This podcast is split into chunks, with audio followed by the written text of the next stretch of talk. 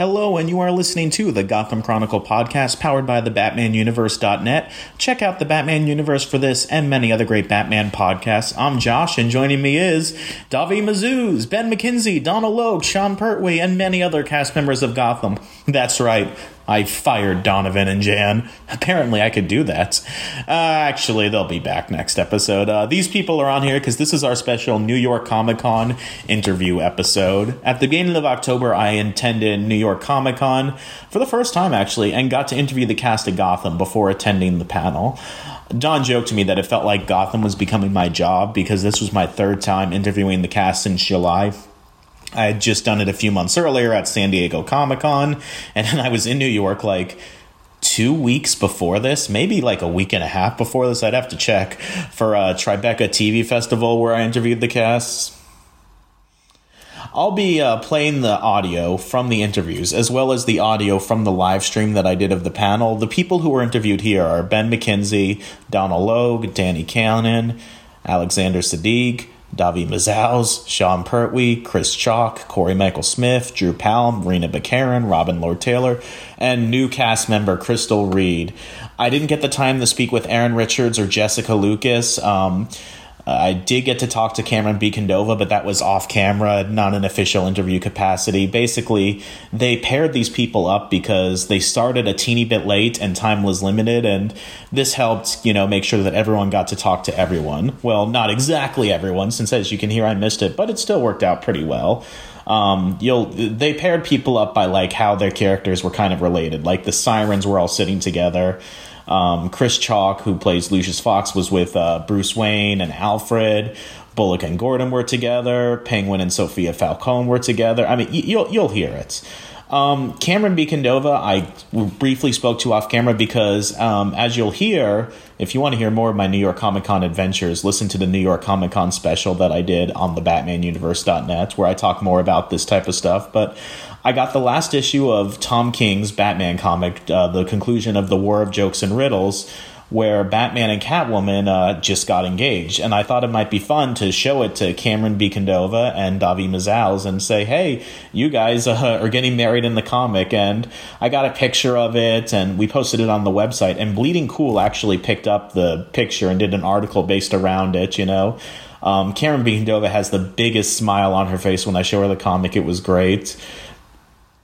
Alexander Siddig, um, he was a joy to see again because uh, if you heard in our San Diego episode, he was playing with um, our intern, our site intern Ben, who was 11 years old back in San Diego. And when I showed Alexander the picture, uh, or he likes to be called Sid. it's funny. That's how he introduces himself. When I showed Sid, I guess, the picture, he was like, "Oh yeah, I remember him. That was fun. How's he doing?" And um, that part is in the episode. You'll be able to hear that. When this was all done and we were walking upstairs for the panel, um, uh, some of the cast was just hanging out in the hallway. Um, ben McKenzie, Donal Logue, and Sean Pertwee, and Robin Lord Taylor. So I was like, I'm gonna ask to take a group picture. This is like the Gotham guys. How can I resist this? So I did, and um, I showed Donal Logue the first Bullock uh, comic, and he was like, "Wow." Wow, is that old guy Alfred? And I was like, no, that old guy's Jim Gordon. He's like, oh, wow. well, I'm certainly not belching all the time like I did back then. That part is, is off mic because that was after the interview, but I thought you might get a kick of that. Um, it's, I like to show old comics to, you know, some of the cast members, and sometimes it's fun. Sometimes they get a good reaction out of it. It worked in Tribeca. I didn't really get to do this all that much this time because um, there wasn't a lot of lulls or empty spaces in the interviews where I could kind of do something like this. But um, I did it for Sophia Falcone, and she was like, oh, "Yep, I read it." And Penguin was surprised, or I call him Penguin. He's Robin Lord Taylor, but they're their characters to me. He's like, "Oh wow, you don't look like you do in the comic at all." And we were like, "Well, neither do you." And when David Mazouz was looking at the first uh, Lucius Fox comic, he asked me what issue it was, and I I blanked I uh, Batman asked me for some trivia and I couldn't do it. Oh well. But anyway, here are the interviews and here's the panel. Hi, how are you? Fine, how are you? All right, we got the GCPD up in here. so Bullock was made acting captain when Barnes went a little crazy. Um, what's his? I, I, see that he's still in that captain's office. You know, this season, is he still acting captain, or is he settled into he that role and happy there? Captain. Mm-hmm. Yeah, Bullock. Bullock is captain, and uh, I think he's bringing back some of his older almost pre-Gordon GCPD sensibilities to the office. I noticed that. And He's, so, uh, you know, it creates some interesting drama in the future. But he is, it definitely was a little bit of a, it was funny for me because we'd been in that office for so long where I'm like, when are we taking Barnes' stuff down? Right, You know? right. Um, but yeah, Bullock is Bullock is the acting is the captain of the GCPD. So is there going to be a lot more conflict between you two? Um, you're already bumping heads a little bit in, in, in procedure and, and how to how to handle things. So let's tell us a little bit about what, what we can see there. Yeah, without giving it away, there's Yeah. a lot. Um, I think that we're finally um, kind of exploring how, as close as these two are together and the bond that they have that probably will, can never really uh, go away. There's a there's a real philosophical difference between the two, and there's a real evolution in their relationship, which puts them loggerheads from the beginning, and, and, and it doesn't get better uh, for a while. So It's exciting to play. Absolutely, like the most. Just recently, the most, uh, most, the most interesting scenes because we're both. It's like we're between rocks and hard places on both sides, and it it creates this really interesting and it gives us a lot of traction to have kind of um, these emotional scenes that happen between people who have forged a bond for years and now they have that history. But so I think we've been able to really, um, we have some really great throwdown scenes coming up in the future. The And- conflict. Oh, I'm go sorry. And how is Jim's love life this season? Uh, it's uh, um, it's good. I mean, I think that when when he lost, uh, what he had to do to, to Lee to save her it ended their relationship, at least for the time being. And so he's kind of in a lonely place, and he's um, obviously encountered Sophia now, and that'll become a um, you know a, uh, a passionate. Uh, way of release for him, a way of kind of of, of um, getting out some of his angst and loneliness, but probably doesn't. Being with the daughter of a gangster probably isn't the best idea. ex fiance, uh, your ex fiance sister in law. Yeah, that as well. You did kill her brother, so And probably Harvey's not love good. life? Harvey's love life is such a mystery. Uh, You had a fiance for like a few yeah, episodes. I, I don't. I miss. Uh, I don't know. Yeah, I miss Scotty. Scotty Mullen. Um, she was- great, Maria Thayer. And, uh, you know, I think I think Harvey's. Uh, it would be interesting if you were to follow him home and see how he lives and where he lives and what he does. It's. A, I think he li- leads a pretty lonely life, which is why maybe Jim doesn't realize it as much, but Jim Gordon is so important to him because in a way, he Peaches its love hate, it fills this vacuum of real emptiness and loneliness in his life. He has a very unbalanced kind of existence. So, you know, I think that's like all great love stories, like kind of what keeps them apart is, you know, and I think that maybe Harvey um, has more, feels like he has more to lose in that relationship. Other than the tension that last question, guys, and you can look at them. I'm just the newspaper person. They're the, Yeah. the web people. I won't be insulted. Um, what is uh, what were you looking forward to? What you know this season? What was different? What was more fun for you on the set? You know, Well, I think I think uh, the relationship that we're exploring now, and the, the, the way that these two are um, are coming into conflict is some of the most enjoyable stuff that uh, that I've done on the show, regardless of the relationship and we've done together. Um, but I think it speaks to a deepening of the show in general. I mean, one of the things that we we continue to lean into and need more is is the the complicated and ever-changing nature of the relationships amongst the principal characters and how they they you know they people can come together and fall apart and and over time the air gets really thick with the with the the inherent drama and tension of sort of all of the conflicts that are going on. Um, but the, the bonds are real you know people still whether it's whether it's um, uh, Riddler and uh, Nygma and, uh, and Penguin, their complicated rivalry, love, Right. whatever. Romances that are at the middle of all this. Yeah. The two- What- And what's interesting this year is, you know, Ben wrote an episode and Ben directed an episode, and um, after years, you know, Ben has a really strong voice in the show. And one thing that um, Ben really fights for, which I love, is that within each scene,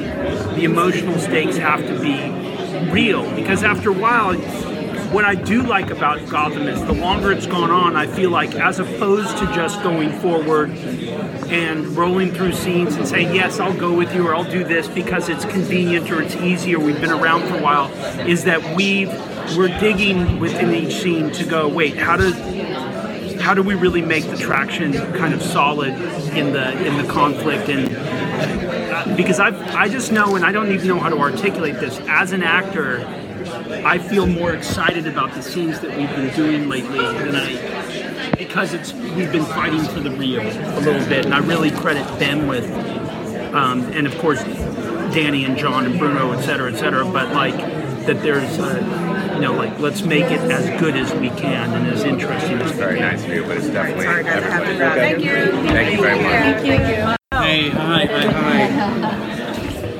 All right. So what we may expect of this new season? Oh my god. Um, I, I could start and then you could talk you got you. it. Yeah, it's going to be. It's. I think um, from what I've seen so far, as um, an actor looking in, reading scripts, seeing what's happening, um, uh, I think that whatever Gotham was last season, which was uh, a vast improvement on the second season, it's gone t- off the scale up to you know. I, I think in. Uh, uh, what was that movie they um, where they moved, the volume went to 11 Oh, spinal tap Spinal Tap. it's this this this one has gone to 11 this year uh, and god knows where they're going to going to go next year there is so much going on it is so amazingly intricate um, and there's so many different interweaving plot lines which these guys are juggling I, you know, people have to keep up. People have to pay attention this year. Um, so you're joining a cast that you know seems to be very close knit. Been working together for years. What was that like? It's always really tough because you have to hit the ground running, and you've got to be as good as the rest of the cast, and they're way better than mine. they're really amazingly good at what they do. So it was a bit of a teething process for me the first, and and you know, Danny, John, Bruno, the guys were very gentle on me, and you know, gave me just a few bits and bobs in the first few scenes, so I didn't actually have to turn up fully Ra's al Ghul.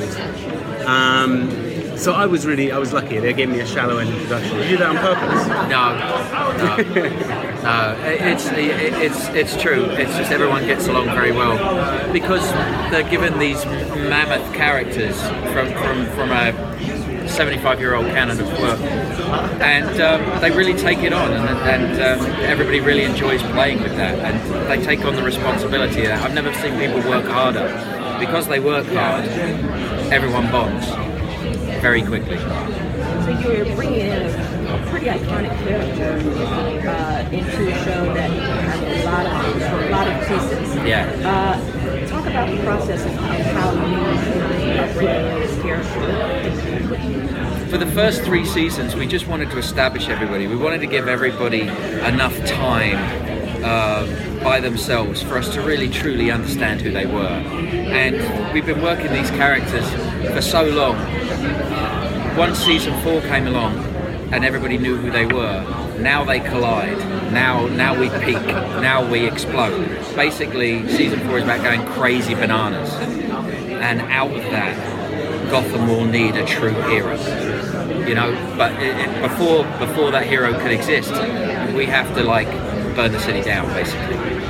At the end of the latest episode, um, Ra's um, kind of lops licks with uh, Barbara Keene. Um, what is his endgame? Then does he just really like her a lot, or does he have a plan? Like, why did he choose her? You know, um, to bring back to life and to, I guess, share his bed with. I think it's a good question. I, I'm, I, I suspect that the season's going to deal with uh, the Barbara Ra's uh, relationship quite mean, in a detailed way. Um, so I, know, I don't want to give too much away about exactly what's going to happen there, but for sure, she is a person of interest to him.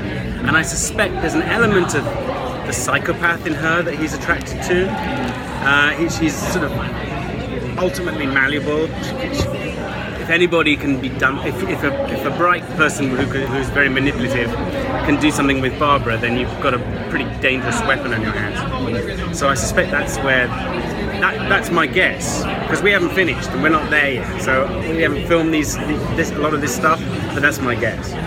No, and he does actually pass on a gift to Barbara purposely, which changes her life forever. Yeah. That's all you're going to say about that? That's all I'm going to say about that. I would say she's a survivor, and Ra's has always loved survivors. And which episode you're shooting right now? Uh, we are shooting uh, 10 right now, and uh, yeah, but we are written all the way through 14. So the good thing about this show is we get scripts way ahead of time. We get very enthused. We get very excited. So you know the ideas start flying. Especially like I said, it's it's all we've been building this bonfire for a long time, and right around this time we ignite the fire. And uh, like I said, season five will be a very very different show. You already know what you're doing in season five. That's what amazes me. That's what's astonishing. Well, so much is inspired by the comic books too. I mean, Yeah. you know, we, we sit down with DC, you know, like every episode and talk. I mean, and, and they keep opening the floodgates and saying, yeah, Enjoy. do that, do that, do that. So it's uh, so it's a real good collaboration. How does it feel shooting Gotham in New York City? I know you're on in many places. You're on the soundstage, or you're what you built out in Yeah. Brooklyn. But I always see scenes, you know, in Queens, other places that are familiar. That- Yeah, they, Oh, we shoot. A, uh, you shoot all over the place. Everywhere, Everywhere. everywhere. Basically, anywhere that isn't gentrified these days. which is tougher and tougher. Uh, yeah, you know, but um, uh, a brilliant location, guys. You know, brilliant. Who, um, you know, right from season one, they kept saying, "This is a Gotham building. This is not a Gotham building." And so, visual effects can do somewhat, but we still have a budget. So, these guys have to find us the decrepit and the, the, the authentic and the, the, the vintage New York. You know, which is shrinking. So And it, but it lends a real look to it because Oh. obviously you have to shoot a lot of this stuff at night, so it's very noir. Because if you're going to be outside, you've got to. These, everybody's up at you know, three o'clock in the morning shooting scenes on the No, street. we have. There, there is a coined phrase now in, in the television industry, which is Gothamize. You know, the fact that you know Gothamize it just means it's going to crush down a bit darker. There's going to be smoke. There's going to be a wet down, and it's you know they actually say that now as a, as a shorthand for, for doing certain things to make the show grungier. So, as far ahead, is there something coming up in this episode, uh, or the next season, um, that you can't wait for our fans to see? I think that there's. Um, I think there's certainly going to be certain moments where there's going to be a moment that I am certain of that people will, will be extremely controversial. What, what episode? Um, in the first ten, Can we can we address the absence of Allen and Montoya because Gordon keeps on saying episode after episode, I need other cops who care. Where are the other cops that care? And we we had them, and I understand the actors are not on the show, so obviously you know that's where the but it's. The fact that it was never addressed, it's the absence is very loud when Gordon's are- asking who else cares. We are totally going to revisit that. Um, yes, We are totally going to revisit been asking that. for years. Yeah, the, the thing about it is, uh, it was just simply the cast was too big. It's literally Yeah. it's a mammoth, and it's growing. There's some new people coming. Uh, Renee's gonna be like, "Hey, how's Barbara I been think, um, lately?" Ugh. I think um, in um, 11 and 11 and 12, big big character, my big uh, new characters again, or, or some old characters revisiting in a different way. Thank you guys. thank you. Sid, do you remember um, that interview? Oh yes, that was you. Yeah. I do remember it at Comic Con last time. Did he enjoy himself that day? He, he enjoyed himself. Yeah, the video's on if you want to say hi to Ben. Hi Ben, how you doing? Good to see you. I, don't, I know you can't see me right now, but you can wherever you are today, which isn't today. Figure that out. Good. I hope I didn't traumatize him. Hey, It's it's team it's Team Batman, which uh, I guess we can't call you Batman yet. But are you gonna get a code name? You know, like the Black Blue Blur or something, or the Black Shadow? I think that would be pretty cool. I don't know the answer, but I feel like that would be really cool. Even if it's just like a kid. Ah, that's stupid.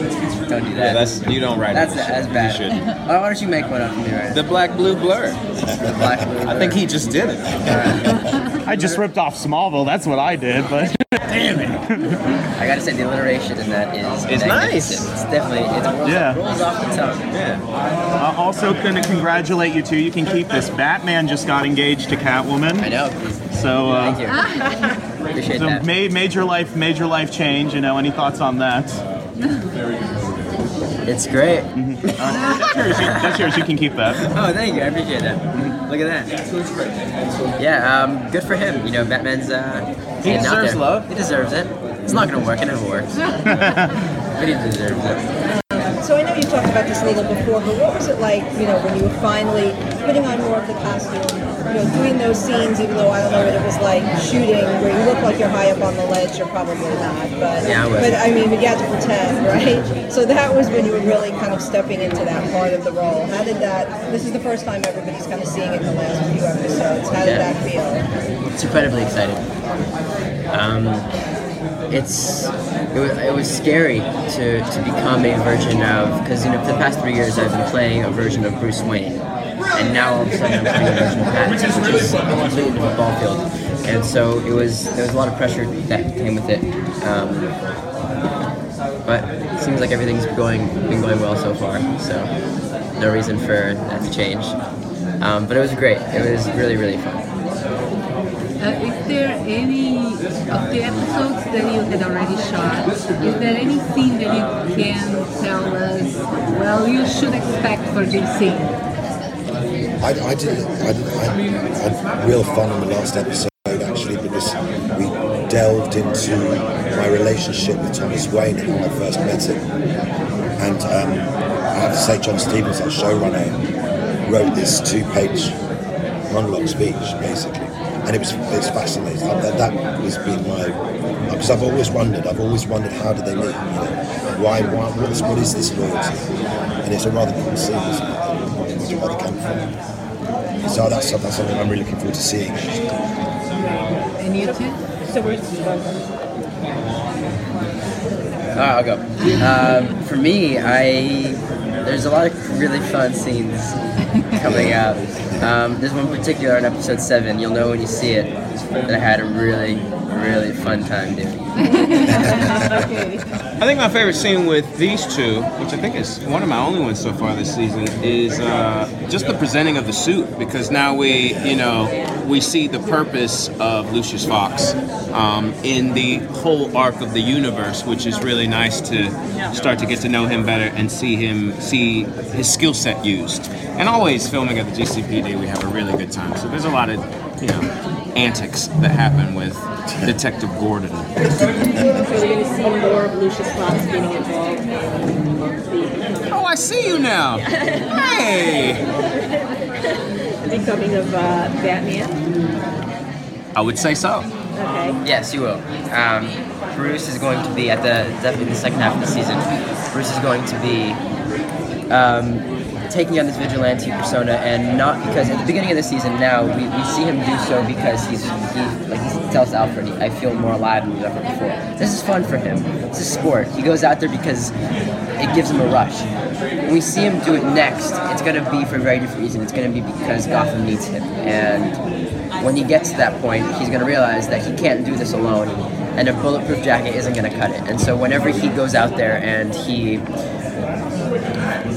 figures out that, that he needs another piece of equipment, another another gadget, Lucius Fox is going to be the man he turns to, um, and these three kind of really become a team, de- very very similar to the team you know from the from the books.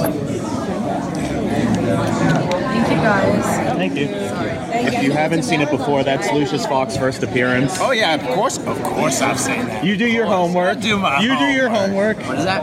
Lucius Fox's first appearance. Oh. When was that? 80s? Uh, yeah, like very late '70s, early '80s. I don't have the issue number. I'm being, I'm embarrassed. Batman asked me, and I didn't know. Bothers you? all the time. No, it's fine. It's okay. I'm just not going to look at you. You always say. Don't take it personal. So the three of you I hear are going to be like a family this year. How is that going to work I out? know. How the did that happen? Works out surprisingly well. It really does. Yeah. Yep. It's the dream team you didn't know you needed. Yep. Okay, so can you tell us a little bit about how this comes about and how it works? Sure. Well, uh, I guess it, it starts. I, I'm thawing out. My body's all right, but my brain is not. Uh, so So Grundy comes out of the swamp. Thank you. Help me out here. well, we're taking it in order. You still have eye sickness right now. It now. starts in the Narrows. It does start in the Narrows. There's a fight club.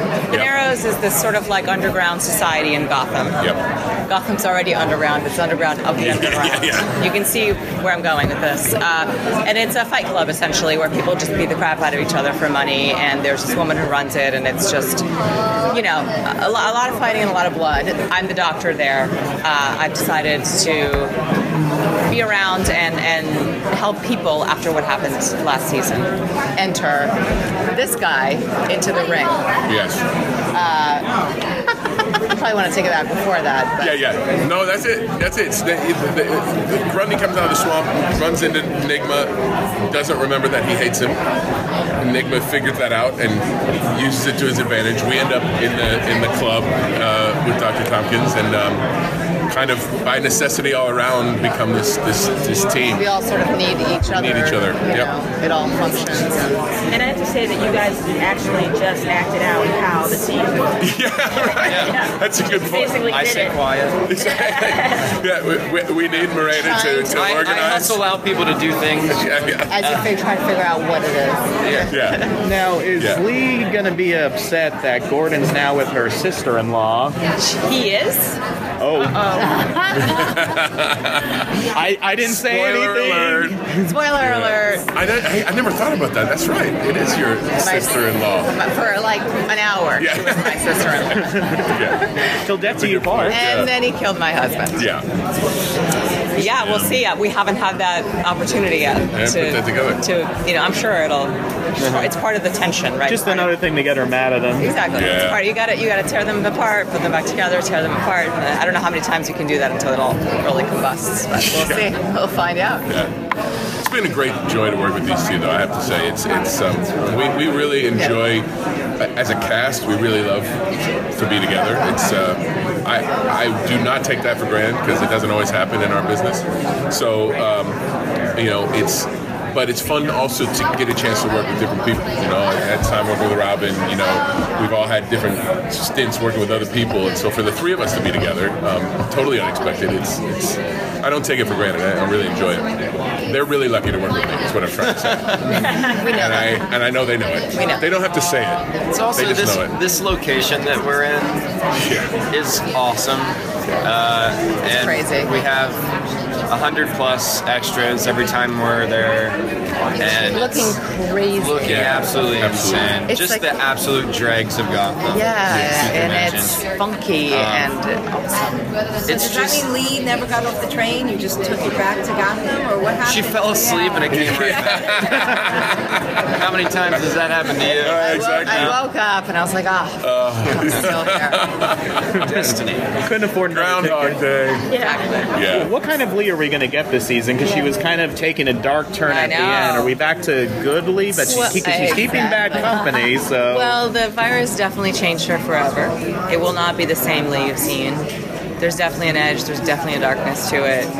There's just a lot of ugh, stuff that happened, and she's trying to make amends. It doesn't really go so well, but it's really nice to be able to play a character that you know started over here and is now over there. You know, Just to play all the like, shades. there's- just the- you talking now reminded me about that letter that you wrote, Gordon, that narrates The the, end. end. of the season. Yeah. Um, and I hadn't thought about that till just now, but you know, it was really nicely written, and Right. it's interesting to think about that in context of them coming back, Right. And Lee coming back to to the. forgot about that. It's a good thing Yeah. to look at again. 'Cause in some ways, she understands Gotham as well as anybody. Yeah. You know. There's like an intrinsic goodness about Lee Yeah. that uh, is is an interesting uh, variable in this relationship. Right. Um, a lot really of the rare- changes I go through in, in the first half of the season because of spending time with with her. Uh, so there there are some qualities of like the old old old Ed that emerge, which has been really fun.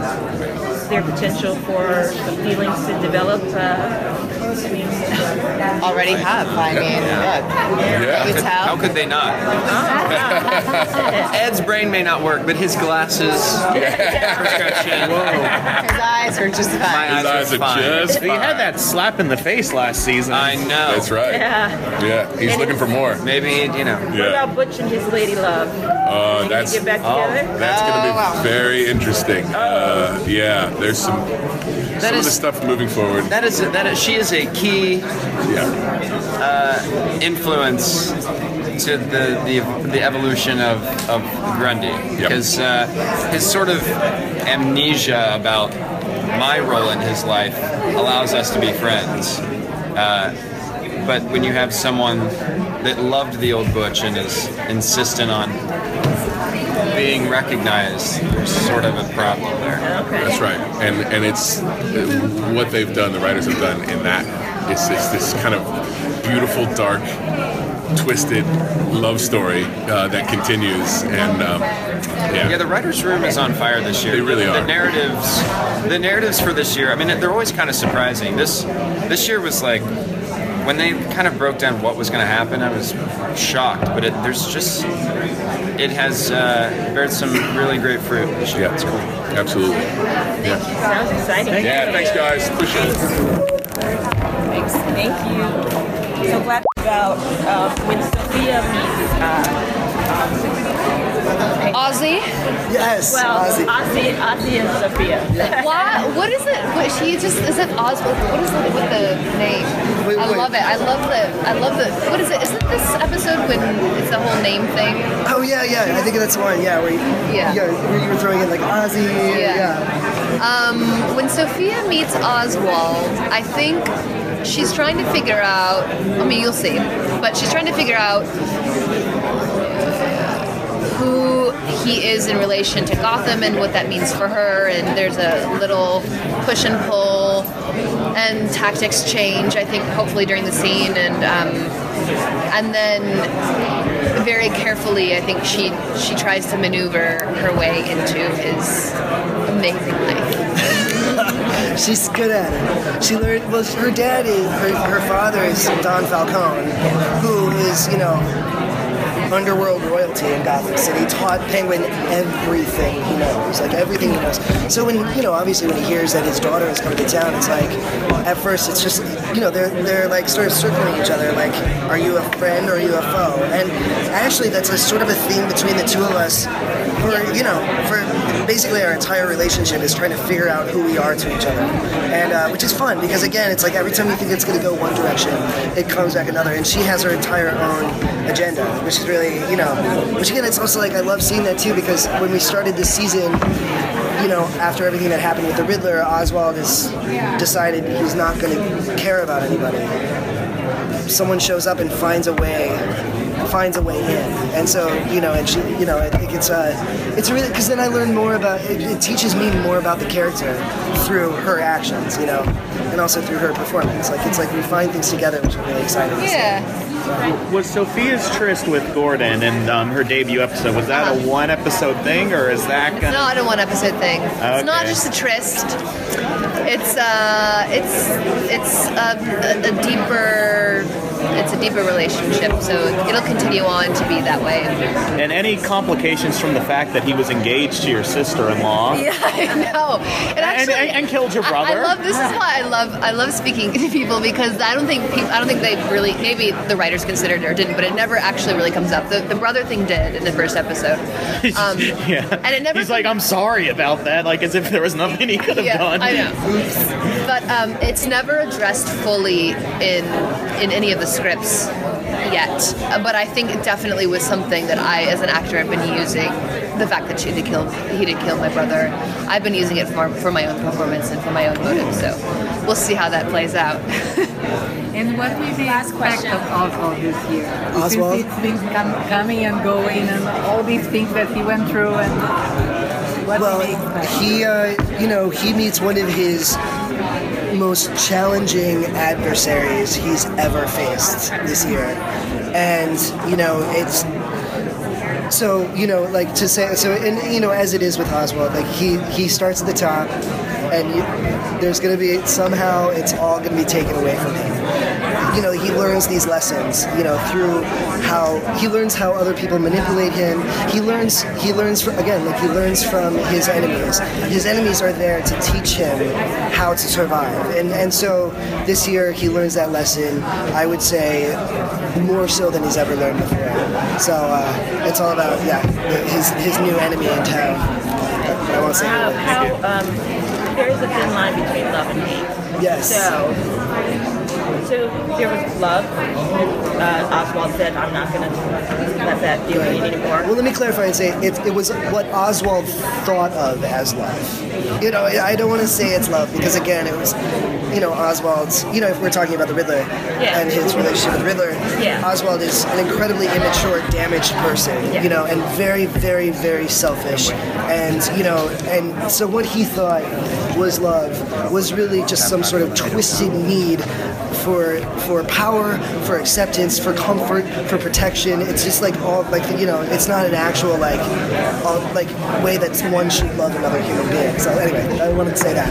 Okay. Well, I guess then, yeah. Is it?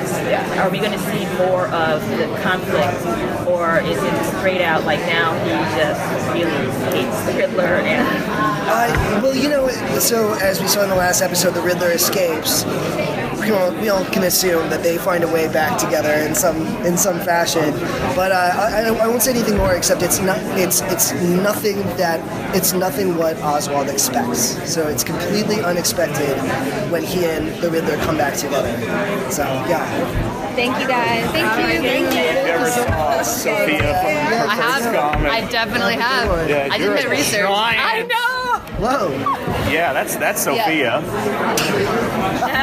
no one looks well, and I also comic book version of themselves. Thank you so much. I played Yeah, the penguin. I know, look at Thanks, guys. Thank Take you. care.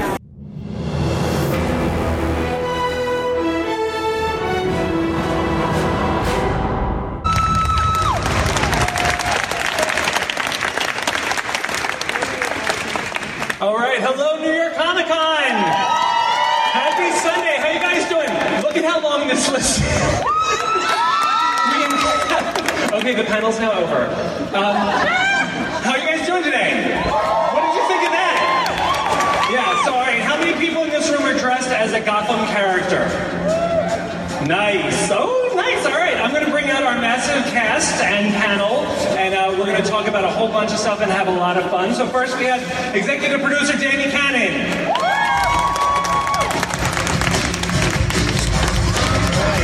Uh, Mr. Alexander Siddig.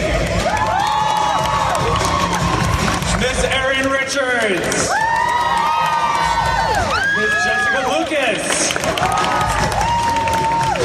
Miss Crystal Reed.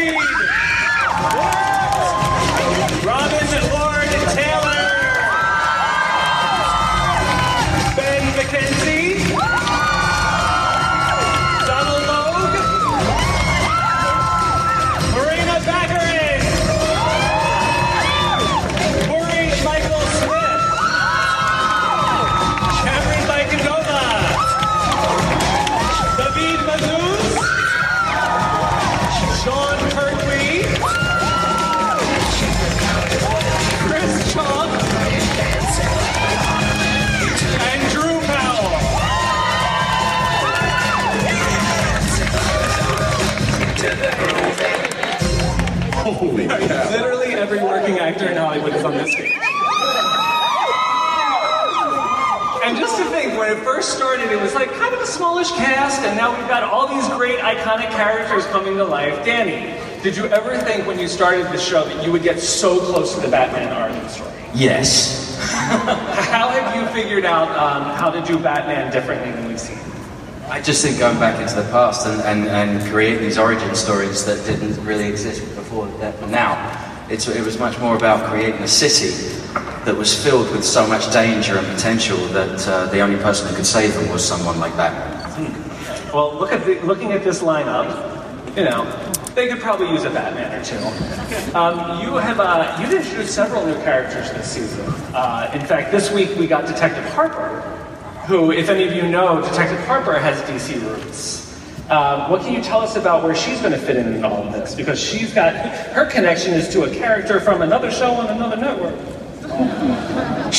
I'll say. Uh, no, it was just, uh, uh, it's one of those, uh, the, the world is so rich and so diverse and colourful and, and, and unpredictable that um, we never have too many people to come into that world. It, it's, um, it's a whole city and a whole city needs a big cast. Yes. All right, Da- uh, Ben, you wrote this week's episode. And how great is it that you got to write an episode called The Demon's Head because. Whoa, Whoa! I guess I won't be using that. Demons. Yeah. Keep that very far away from me. How was it? I mean, you've directed an episode, now you've gotten to write an episode. It was phenomenal. It was um, it was a joy. I put Sid front and center, so nice job there, my friend. Uh, yeah, um, coming up with the episode title took no time at all. You know, Rachel, How- cool, how that means Demon's Head. Oh, then there you go. There's your title. How long did it take to actually write the script for you? Uh, months. Um, I- Came at, came at a really good time too. yes, uh, we were we were getting married and we were on our honeymoon and. uh, You were working on your honeymoon? I was sneaking off at times. Lord, yeah, we're getting Better than early. how her honeymoon went on the show. um, uh, it, it- the process takes uh, months. I mean, I, the actual writing of it sort of depends on what what you mean by that. Like when you actually started, say, a draft, that's actually relatively short. But we were in, the, I was in the writers' room in um, in May, I think, wasn't it, Danny, or maybe it was April. Um, for a few weeks when we broke the story, and then you go off and you do a a bunch of different things like a story document, an outline, and eventually a draft, and then you get rewritten, and then you get rewritten again, and you write, and you get rewritten, and that's the process. Danny doesn't know anything about that. Yeah. Welcome to the world of writing. Exactly. Writing is Um, rewriting. It feels like Jim is on his way to getting back on the moral beam this season. Yeah. Yeah. Yeah, sure, sure. And that beam's just getting wider and wider. Doing the parallel bars right now. Well, he's run out of allies.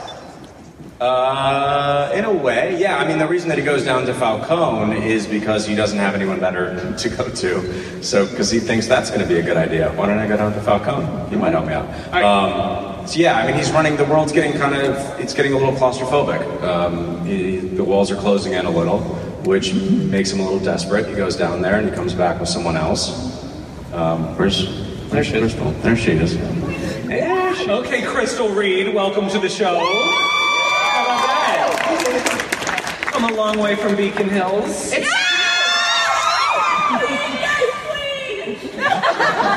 All right. Um, we got our first case of Sophia last week. Um, should we believe that she actually has feelings for this guy, or is she maybe out to settle a debt? Um, I, you know, I think that there are feelings there, but I don't want to tell you what they are. Um, it, but it, actually, that's a question that keeps evolving. I think, um, especially with the writers, we I think we're trying to figure out what that what that relationship is actually going to look like. Um, and it's never really addressed the fact that you know, homeboy over here killed her brother. It's never really talked about, but I think that's certainly something that I've been using as an actor to kind of you know to work in there. Um, and, and just looking at your character last week and all the female characters on the show, can we please have a Gotham City fashion show episode? These women show up. I mean, they serve. Um, David, where's David? Over there. Well, young man. I'm over here. Hey! So the bill- Barely see you over there. The billionaire brat, huh? How much fun is that version of Bruce Wayne? Oh my god. Oh my god. It's so much fun. We we have what you saw last week is just a little tiny taste of what's gonna come.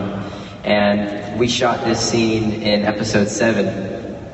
More like a sequence. I've had, I've never had so much fun shooting anything on any other job ever.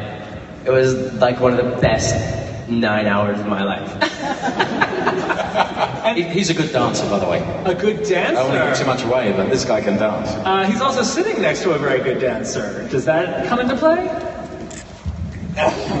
What do you mean? Oh, well, David actually, we- we did a, a, an interview with David, and he, he mentioned how he said that you know the Bruce Selina relationship is kind of in tatters, but we might actually see a bat cat connection. Give the people what they want. Hell yeah, you will.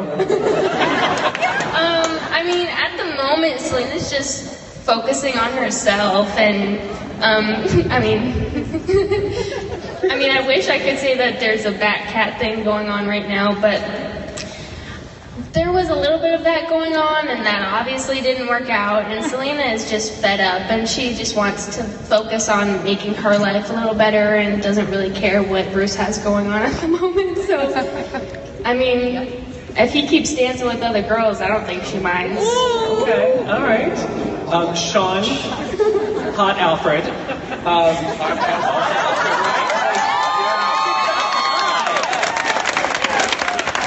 You can double down. Michael Caine is so pissed right now. No offense, Michael Caine or Jeremy Irons. Uh, Alfred is slightly on board with helping Bruce get you know through this point in his training. Um, but the bat, the Alfred that we know is very plugged in, high tech wise, and yours is very physical, very brute strength. We saw a lot of that great stuff this week. Are we about to see Alfred kind of learn some new tricks? Uh, not really. I think we're sort of going forward with Alfred this year by going back to a certain degree. He, um, like there's this wonderful actor called David O'Hara who came to visit him in season one, played Reggie, um, who he served with in the SAS. And I think that um, he reverts back to, to type, and you'll see a side of Alfred that's never really been seen before, and that's why he li- lived this sort of cosseted lifestyle by, by wearing these three-piece suits, and the boy basically holding him in check. Um, and when that sort of relationship is on the edge and it starts to dissemble, he unravels really fast. And you see who actually what he was capable of and who he was, and it's not pretty. Not like that. Um, I mean, it's pretty because Sean's pretty. But it's right. It's hot out Alfred, not pretty. It's right. Um, Donald, good to see you. I was very. Uh, I, I'm not gonna lie. I was a little disappointed in Bullock saying, you know, like siding with the mm. GCPD. I was, but I get it. I now understand it. commissioner sent down the, you know, the, the mayor, and I also feel like I think he's seen he's seen Gotham for a long time. He lost Falcone, he lost Maroni, he lost Fish Mooney, and so the underworld that he understood. It's, it's kind of like No Country for Old Men. It's so Nietzschean and so beyond good and evil that he kind of thinks that, well, if I do a deal with, with Penguin, if I go along with that, it just it's going to mitigate some of the damage that's being done, and it's certainly going to save the lives of cops in the GCPD. And so he's taking, in his mind, I think, the lesser of a couple of evils. Well, that was what I was thinking. It's like, okay, well, at first I was disappointed, but he's doing the best thing he can, and it turns out that this guy's actually a very good cop. Yes, he, yeah, and he's and he's you know anyone who moves up in the ranks knows they're stuck between a rock and a hard place, and there are political ramifications and stuff. I think it's just interesting because it puts it puts Jim and Harvey for the first time on this collision course where they kind of can't work it out at this point. It causes such a rift between them, so it gets interesting as the season progresses without giving too much away. Okay.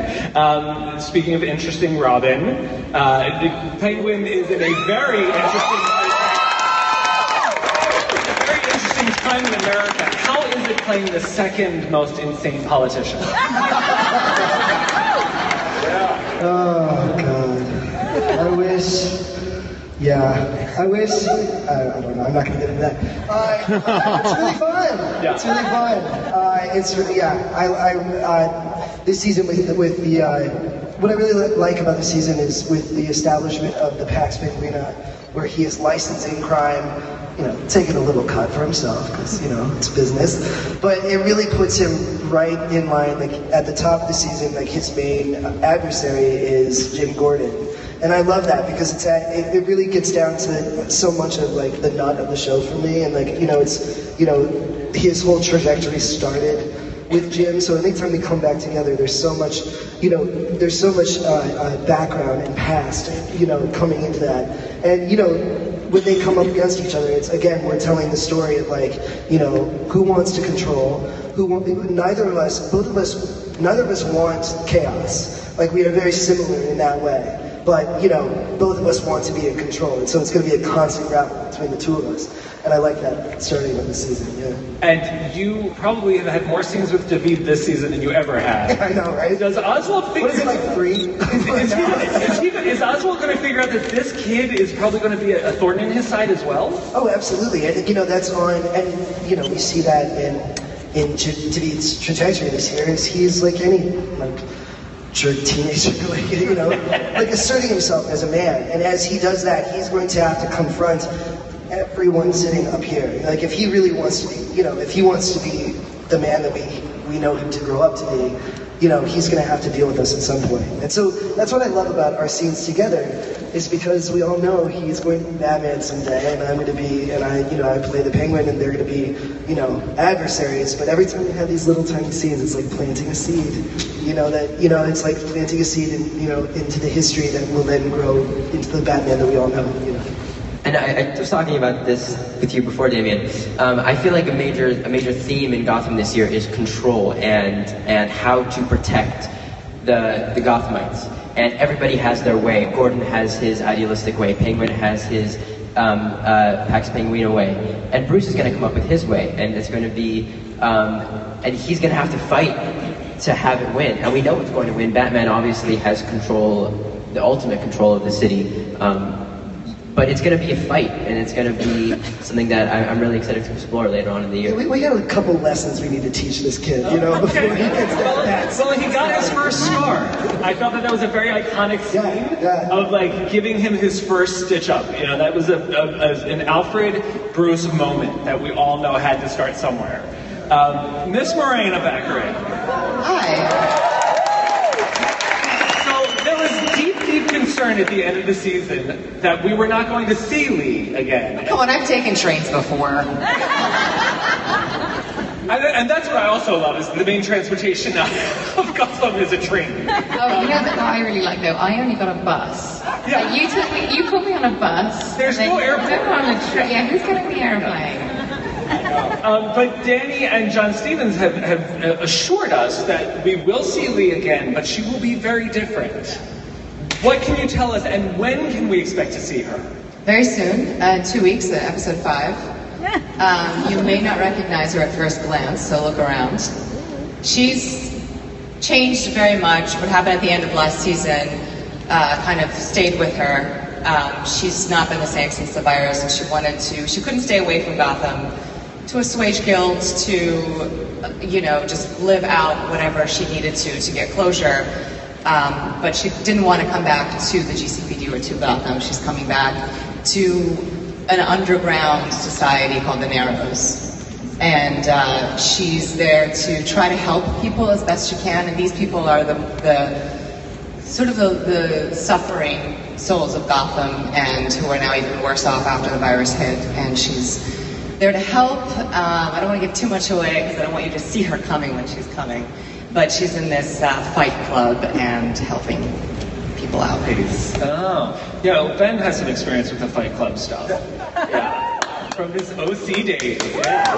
Um, so up until up until this, I would have said Lee was the most sane person in town, but now she's clearly maybe on a fringe point. So now, Chris, you inherit the most sane character in Gotham. It's true. It's true. I love that he is the one designing the bat suits.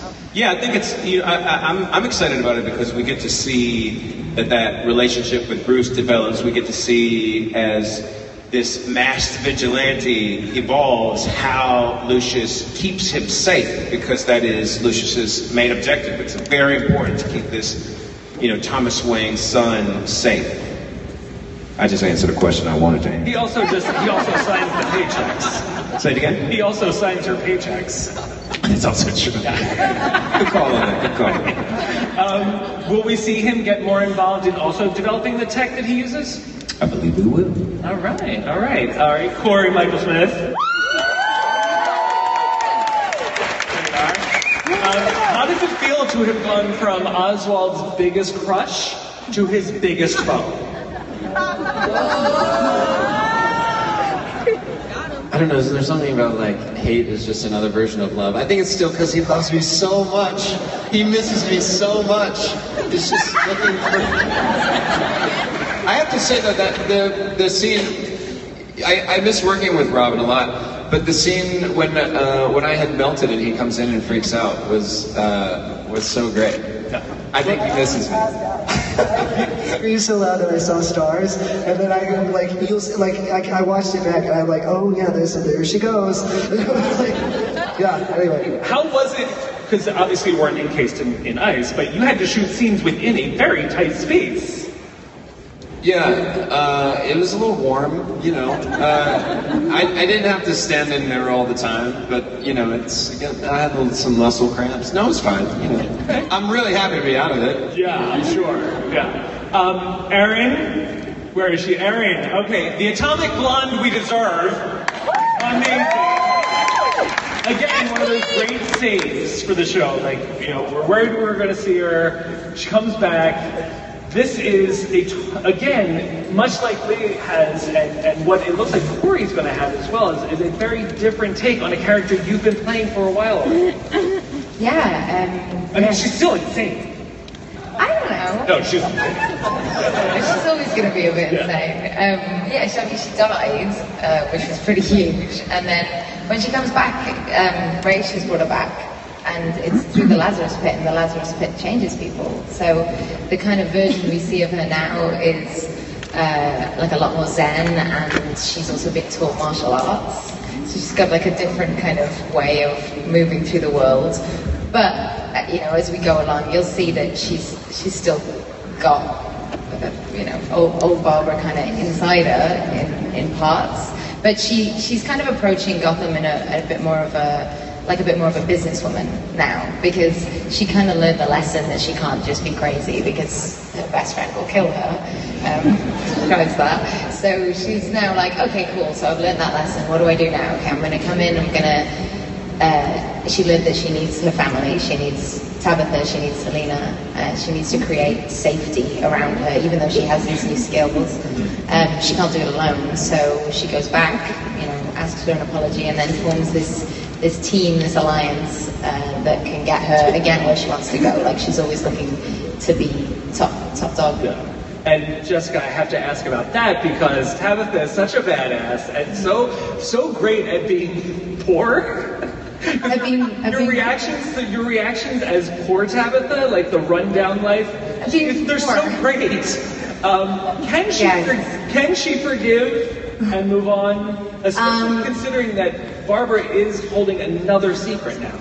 Yeah, uh, I don't know if it's as much about forgiveness for her at this point as, as it is that she's smart enough to understand that uh, she needs allies um, and that Barbara and Tabitha are stronger together than they are apart. Um, but I would be surprised if this doesn't come back up at some point in the season. Yeah. Yeah. And I, I, I'm looking forward to like the Selina has two moms storyline, where you guys start like using Selina against each other. Maybe. We were talking, it's quite a parental relationship. Yeah. Um, right, we were talking about who's mom, who's dad in that relationship. It's a little weird because they are they have this parental relationship, but most of the time in most of the scenes, Selina is the one to calm the situation down, and she's true. the voice of reason. So it's this really cool dynamic that makes every scene that I do with them really fun. Okay, and now for for Tabitha also, and this goes to Drew. We are waiting. We are waiting for Solomon to rise.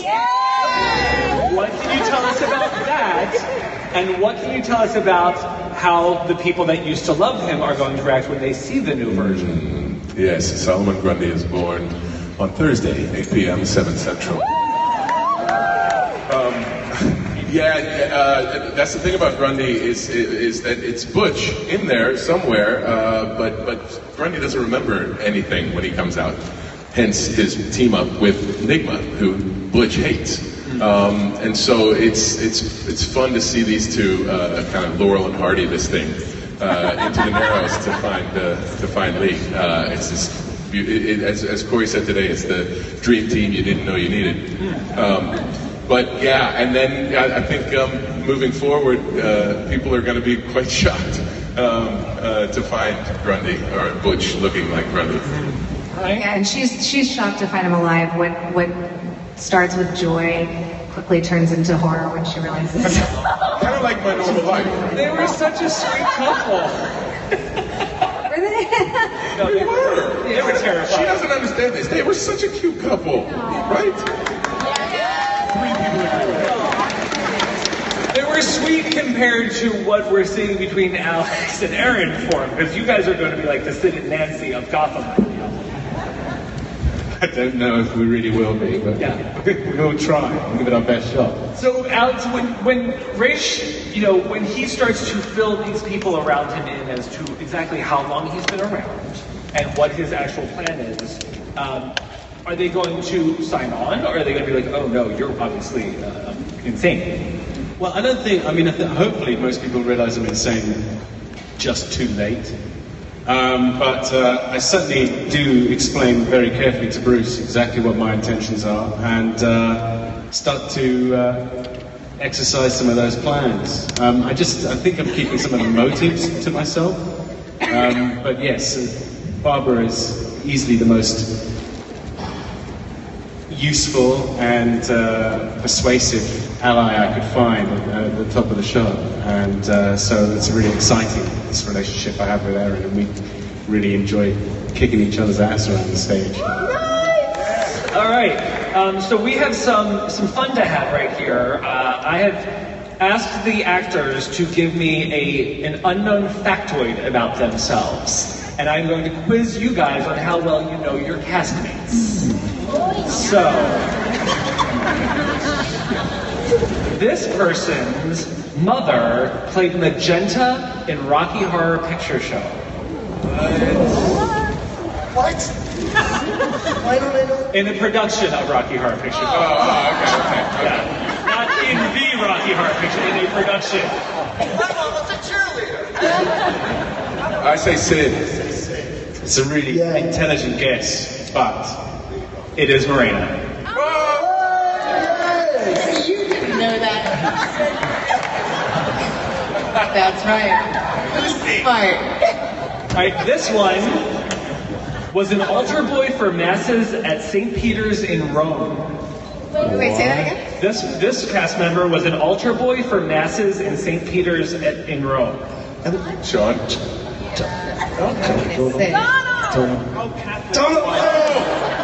Donal. Donal. Of course. You mean the Irish guy? Anyone. Yeah, the Irish guy. Who saw that? Only Donal Logue would have a life. Or yeah, yeah, sure. Uh, like any, you give the craziest fact, uh, probably don't. Probably, Yeah, probably, probably. yeah, probably an altar boy in Rome. Sure. Um, Forrest Gump.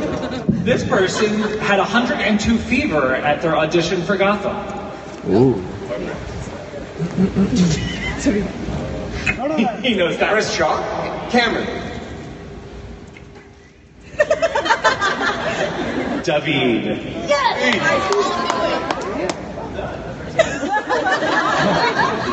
This one has been to the North Pole. This person has been to the North Pole. That's a bar on the Lower East Side. there wasn't a North Pole. Whoa. I'm gonna guess Crystal. Yeah. No. Nope. Robin. Robin. Robin? I thought it wasn't the North Pole. Is there a Well, yeah, it's, it's like you go. We were on a boat, but we got we got like within like 20 miles of the North Pole or something. Yeah. So no. Yeah, it was a Russian icebreaker. Was it cold? It really wasn't as cold as you wanted it to be. Yeah, right. All right, uh, this this is actually one of my favorite ones because this is a deep dive. My father used to play Poohsticks with Christopher Robin. Play what? Poohsticks. Oh, Pooh sticks. Pooh sticks, right? Sean. It's got to be Sean. Sean, yeah. Yeah. Sean. Yeah. Yes! So your father actually knew the real Christopher Robin. The real Christopher Robin. Yes. What is that? Pooh sticks is basically you get a stick and you drop it off the bridge, and it's the, the, the first stick to come out the other side. On the other side of the bridge. It's in the Hufflepuff movie. Yeah, that's right. My dad used to, tell you. my dad used to play with Christopher Robin. It's a really big sport in England. Yeah. We're terribly good. That kills in England. All right. Extreme. This person in the cast is legally blind and had to wear an eye patch as a child. The cam. Cam. I only know that because I saw her glasses the other day. It was really traumatizing because I would have to go to sleepovers and wear a freaking eye patch. So all of the little girls that I was sleeping over with and having pillow fights with, I was having to wear an eye patch, and it was. Where are they now? I'm actually still friends with them, but You're watching you on live stream, girl. The pirate ever. All right. This person has an animal tattooed on their toe. Air, what animal you think it is? It is Erin. It's good to know that. And what is the animal? The camel. The camel. That's right. I got a joke about that. Is that a dare? No, uh, what happened, have we got time for me to tell a story? What happens is I have six girlmates in the UK, they all have a camel on their big toe, a huge camel on their toe. And I said to them, one of them was coming out to New York for Thanksgiving, and I said, drunk, on the phone to them, I was like, hey, if you all come, I'll get the camel tattooed on my too. And I hate, I hate tattoos, I mean, I don't hate tattoos, now I have two, but I didn't at the time ever want a tattoo. And it was just like a, I was like, they're never gonna come. Two days later, I get it on our email thread. Everybody has booked to come to New York. Now you have a camel toe. She's tiny, so mine's just like here on my little toe. She's so small, her name's Falafel, and they got this huge one. And I was like, I'm not getting the big one. I just want a little tiny one. Just a little camel. Just a tiny camel toe. Mine is so small, guys. Honestly, you can't even see it. You can barely see my camel toe. I like that you. I like that you grazed over the fact that you named it falafel. She's my, I can't. I, it's a whole other story. Okay. Um, this person, um, their first audition was for Days of Our Lives. Oh my. Sorry, Drew. Nice!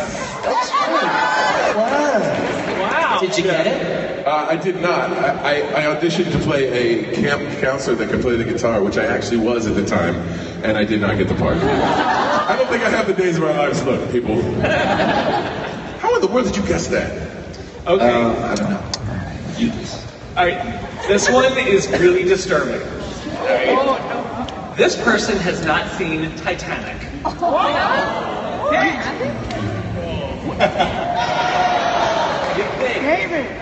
Chris Chalk. I've seen Titanic 15 times. That's actually more disturbing. romantic. Dude, you see that. Uh, Leo, do you have done? Ben McKenzie? I would guess Ben. It is Ben McKenzie. Got a cold, cold heart. Unpatriotic. Date night. Next Date night, yeah. Date night. Oh yeah. All right. Uh, this person's first experience with pets was breeding gerbils. Cory. Cory. Cory. Cory. It's Chris. Cory. Cory? Cory. Cory. Cory. Cory. Thank you. Wow. Look, you know, some families are hamster families. We were a gerbil family. How, how hands-on were you? You know, it was it was actually it was actually an accident. So my my my parents they wanted us to have pets, but they didn't trust us. And, uh, so they're like, well, it has to be caged and little and whatever. So we were like, we went to the pet store and got gerbils. We got we got two male gerbils, and uh, my brother named his Fasty because He was fast. my brother's not the cre- he didn't get the creative genes. Uh, I named my male gerbil Perdita because I was really young and loved 101 Dalmatians, naturally. Uh, so I named him Perdita, and I should have trusted the instinct inside myself that was like, this is a girl. Uh, and they, boy, did they like each other. And then it was, it's really hard to figure out what sex gerbils are, so it just was a baby farm. And my dad one day was like, we're done! We're done! We're handing them out to other people. No more gerbils. Halloween at your house must have been terrifying. We didn't. Here you go. Halloween. Parents didn't let us have Halloween. Really cool family. Really great. Next person. Um, okay. This person pooped their pants during a standardized, te- standardized test in the, the sixth grade because the teacher would not let them go to the bathroom. Chris, it's Chris. She was all that. I just want to point out how bad teachers can be. You know, because I said I need to go to the bathroom. She was like, no. And I was like, okay. We'll see if I'm going to the bathroom or not. It was successful. You told me that story before. That's how I knew. Oh no, I took the test. 98. Number two. You really nailed that shit, Chris. I- this one wanted to be a race car driver as a kid. Danny Cannon. You, I'm oh, not in this game? No, I'm not in this game. Miss Crystal Reed. Yeah, it's a Motor City thing. And also, what a great job. To, Yeah, right? Um, and this person, uh, this person's first role ever was playing Chief Stoat in a school production of Wind in the Willows when they were nine. Gotta be Sid. Yeah, Ra's. Yeah, how did you go from Chief Stoat and Wind in the Willows? Chief Stoat is still is, is one of the most is a great influence on Ra's. I believe. Excellent. Well, we're going to go to some quick audience questions, so line on up. We'll try to get through as many as possible. Oh my goodness. Oh, I ran. Okay, so the fact that I did a Batman panel earlier today for an animated film, and Two Face here asked a question there too. Hi. Hey, um, uh, I was just wondering, the show's been on for five years now. You guys have had some amazing moments for all your characters. What would you say has been the most defining moment for your character?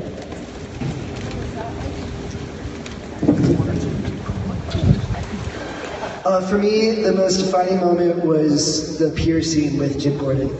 Definitely. Gosh. um, I mean, I guess I'll go. I think the most defining. oh, they're not. La- are they laughing? Oh, okay. um, the most defining moment I think for Selina was when she pushed Reggie out of the window, because it really showed what exactly she was willing to do to survive. Uh, and mine was um, loving someone so much, allowing them to kill you to bring them back. I survived though. But knowing that you can't really die because you're an iconic character, so you're probably gonna have to come back. So you can Yeah, it does actually help. Yeah. And one more. Anyone else? Getting shot in the head. Getting shot in the head. By the way, it's great to see you, Jonah. You've always been our number one fan, and we love you. And, and you're growing up with us, and it's so awesome to see you here. Thank you. And say hi to your mom for us. All right, thanks. Go ahead. I um, am. Wow, that's tough. I'm Rachel from Long Island. Hey, Rachel. Uh, I'm a big fan of the whole show, but I've been a fan of McKenzie since the OC. Episode one, one. I've been dying to meet you, and I'm so mad that there's no photo ops because I will. I will absolutely take a photo. Of course. Con, also congratulations on your new baby and your marriage and all that good stuff. Um, I would like to know from you, um, from the OC to Southland to 88 Minutes to Junebug to Gotham, how do you see yourself as changed as an actor? Um, uh, thank you. Uh, um, Cory, if you don't, you just, Cory's really wants to learn from me. He's very. Well, who wouldn't? Did you bring your notepad? Um, I, uh, I, I'm less foolish than I was back then. Uh, I don't know. I, you know, I think maybe yeah, write that down. Um, I think. Uh, uh, I think. uh, yeah, I don't know how to answer that question. That's a great question. Um, Jesus, somebody help me out. You're on your own, pal. Uh, I do fewer shirtless scenes, right, Danny Cannon? I do fewer shirtless scenes than I shirtless scene. That's a great. Ah, stop it. Write that down, Cory. You've got it. Write Don't that write that down. Don't write that down. Write that in. Yeah, no, I miss the OC. Yeah, write that in. I think you know what I think was great about um, about working for a long time is that you get a lot of different experiences. I have to say that this experience on this show um, i- i- is you know i- if it's not the top, it's near the top of all the creative experiences I've had, and and not just creative, but also um, the family that's been created here is pretty amazing. And so the fact that we have from 16 people up here, or whatever it is, but it's like yeah, literally a family. Uh, uh, is is um, you know a really satisfying thing. And Robin, I remember Robin asking me early on in the show, like, is this normal to like cast members like each other this much? And I was like, no. There's only one other show I've seen that on, and that's Supernatural. Yeah, yeah, I hear the same about that. I hate that they put you guys up against each other on Thursday night. Yeah. On an eight.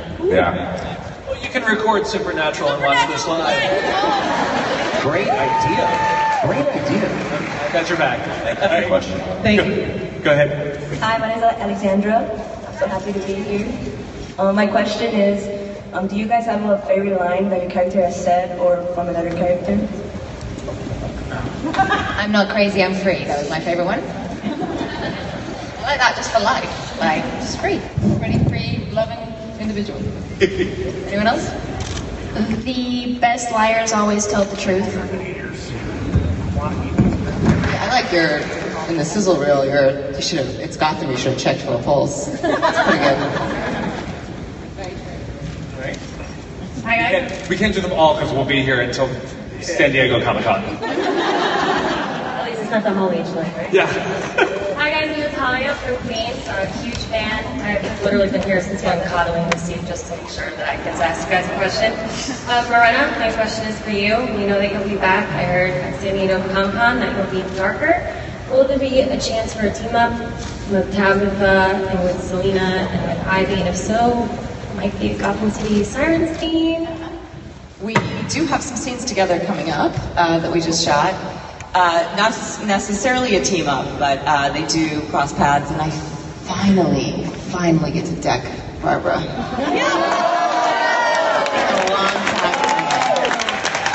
Spoiler alert. Thank you. How's she going to feel about Sophia? Who? Sophia. Oh. She doesn't know yet. All right, go ahead. Hi, I'm Annalise from Queens. What up? My question's for David, fellow Mets fan. All right. I want to know where do you draw inspiration from as Batman, as the soon-to-be Batman? Oh wow, that's a good question. Um, I uh, everywhere, really, everywhere that I can. I always, um, you know, one thing I do. I mean, obviously at the beginning of the show, I did as much research as I could. Saw every movie, um, watched Adam West. I watched the animated series. I read every comic book I could get my hands on, and uh, I still read comics all the time because now I just love it. But um, I always, uh, like, periodically, I'll watch a Batman movie, just like I just watched Batman Forever. Do a line again. Um, uh, I, I'll periodically, like, like, like once every couple months, I'll watch a Batman movie, just like to keep myself, you know, grounded in, in what we've done and what this mythos has been before Gotham. Um, but also, most of my inspiration, 98% of it, comes from the writers. And just the scripts are so definitive in what they're asking me to do. It's really, it's not. I, I feel like obviously I'm, I'm bringing this character to life, but I'm, I'm just kind of. Um, the, the, the, the catalyst that makes it happen. I'm, I'm not the, I, I feel like I'm just bringing to life the words that I see on the page, and, and that's really where the character comes from. Um, so it's people like Danny and everybody in our writer's room that, that really make this character come to life. I love this show so much, so I want to say thank you. I'm so happy to be here. Thank you. Go ahead. Hi, my name is Jordan, and I have a question for Robin and Cory. Do you think that Riddler and Penguin will ever team up again without killing each other? I mean, it's Gotham. Anything can happen. But, but yeah, I mean, I think, uh, well, as the next episode is a really important episode for both of us because it's the first time they come back into each other's lives. And I don't want to say anything except I will say that what results, like what, uh, what happens is something that Oswald had absolutely no idea was going to happen. It's something that's never happened before. That it, it, there's there's a change there that that even Oswald didn't see coming. So yeah, it's it's exciting. In terms of working together, we'll see. Yeah, I don't know. Cory, what do you think? I think that was a great answer. Okay, thanks. Your costume looks amazing on you, by the way. Yes. Yes. You're welcome. Great. Thank, you so much. Go ahead. My name is Hussein. I'm from the Bronx. So, you know, I've been growing up with Batman, the comics, the movies, the cartoons. Favorite characters, Joker and Two-Face, but not in a million years would I think that I'm watching the show and it turns out my favorite character is the Penguin. So how did you, Robin, and Danny, like, did just come naturally? Did you already have an idea of how you want to mold his character? Because he's obviously different from the other iterations, but he's, he's still the Penguin and he's just awesome. It's cool. That's definitely a Danny question. I mean, I it's similar to what David said. Like, I feel like I'm just the I'm just the yeah the vessel, you know. And so that's that's for me. Uh, no, he's being modest. That's that's not the case. Well, uh, we didn't write it as the Penguin originally, but we, we didn't want to announce that it was the Penguin, so we wrote this character. Robin didn't know what he was auditioning for unless somebody had tipped you off. Not until like the, the night before did, Yeah. I, did I know, but at that point I had already rehearsed and I was like, well, I don't We, we, we wrote this character who could bend and twist and get his weasel his way out of things by still stabbing somebody in the back while he did it. And uh, Robin came and read, and um, then I got to speak with him a bit. I, I knew he was the guy, but I got to speak with him a bit, and he leaned into more of. I said, "Bring more of yourself to it," and that's what you get. I mean, it's when actors bring these things to life. That's when we can really start to write. It's it's hand in hand. That, um, until it has a voice, this thing on the page, it doesn't really come to life. Robin brought Penguin to life, and um, it, it, it was uh, it was a game changer. Also, didn't we have to leave Gotham because technically isn't she a wanted fugitive? you know? I, you know, I was with the guy who was the law. It's fine. You tried to kill him. Yeah, it's true. I did. I think that there she feels a lot of guilt over all of that. I don't think she's, you know, coming back willy nilly thinking she's the good guy. Trying to kill someone is like basically a compliment in our show. You know, it's like, oh, you tried to kill me, you care. Go ahead. I'm Ty. I'm from Brooklyn. So um, I know a lot of these actors from previous works, like Crystal from Teen uh, David DeVee on Touch. I used to watch that as a kid. Camren, I seen you on America's Best Dance Group, and I never let that go. Um, but, so, what my question is, so what is it like from working on other shows and other things that, like, how is what's the difference between that and now playing characters on Gotham that are these iconic characters that people have grown up with that have such a place in people's hearts? Like, how does it feel to know that you're playing this and you're, people are going to know you for being that person? Um, I think there certainly feels like there's a huge responsibility, especially because people do know the story and people have expectations. But what felt the best for me was that there's a certain creative, level and uh, that's given to us, I think, from the directors and the writers and all the powers that be, and, and it feels really freeing. And although those voices are at the back of your head, it doesn't really feel like we have to stick to something that's already been done. And I think that's probably why people love the show so much because we're not rewatching somebody else's character being done in a certain way. Um, and so for me, that felt and continues to feel very, very freeing. So thanks. Um, hi, I'm Amy, and I'm from Brooklyn. I'm also from Brooklyn, Brooklyn, and I want to thank you all for being the that one show that fully makes me submerge into the whole Batman universe. It makes me love all the villains, all the heroes, and all the characters, and and, and I just love the whole cast. And my question would be, um, can you elaborate more on, since Sophia's a big character this season, can you elaborate more on Sophia and Oswald's relationship? Like, is it more platonic and frenemies, or can can you just elaborate more on their relationship? Sure, sure. Yeah, so this episode coming up, we see frenemies. Um, we uh, they meet, and I think it's, it was a really interesting scene because it's uh, you certainly get a sense of the cat and mouse game that's happening, and they're both so strong-willed. Um, and I and I think it'll be fun to see how where that goes, and, and you know, it's been it's been such a pleasure to act alongside Robin, and it's such a lear- great learning experience. We always find something new in the scenes, but um, I think for Sophia, I can only speak for myself that she's trying to find a way to uh, to befriend him for certain reasons that I will get fired for telling you. And for, for Oswald, it's, well, you know, he learned everything from her father. I mean, that's his, that really is his idol in terms of how to operate as the king of Gotham.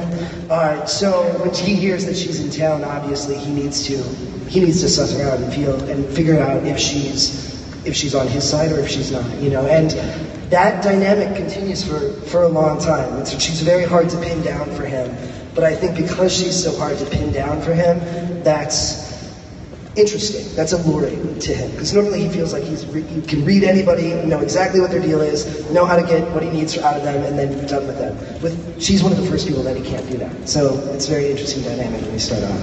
Yeah. Oh, thank you. Yeah. Thank you. Thanks for I- watching. I want to kind of piggyback on that regarding Ivy. So I feel like at some point Ivy is no longer going to take your abuse. Um, Jessica and Erin, are you, do you think that Tabitha and Bez would see her as like a potential recruit? Thanks, Erin. um, uh, I actually don't know the answer to that question. I think Danny has to answer that question. The, the, the great thing about this show is, is that people are constantly changing. People are constantly changing. They don't stand still for long. You, don't you don't survive in Gotham if you stand still. Um, Ivy's going through a really dark change. And um, there's an episode coming up. Um, it's not, not until episode 12 when a whole new Ivy will emerge. Nice. And I don't know if she could be friendly with anybody. So we'll see. All right. Okay. All right. Uh, we're on this side, so go over there. Oh, uh, hi, I'm Skylar. I'm from Queens. I have two uh, stupid questions. Shush, they're not stupid. About minor details in the show. Um, the first is how are villains allowed to just waltz into the GCPD station? right. And the second is where does the penguin get his crime statistics from? Wow. I'm going to give you time to think about that while I just like punt here. Uh, villains are allowed to walk into the GCPD. In the pilot, we actually shot a scene outside that never made the cut of the security office outside the GCPD. Um, everyone's just taking a nap. The guys are just reading a newspaper. I have no idea. They're just allowed to walk in. We have no. It's a really great question with no good answer. Makes it interesting. It makes it interesting, doesn't it? If they had to check their badges and like go through like a scanner, it would just it get cut, you know. anyway, so it's crime statistics. Yes. Uh, and I have this really great uh, guy who works for me this season. His name is Mr. Penn.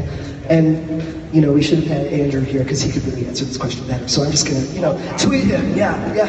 That's a very political answer. It's a very polit- pol- political, like, you handled that nicely. Fake news, next. And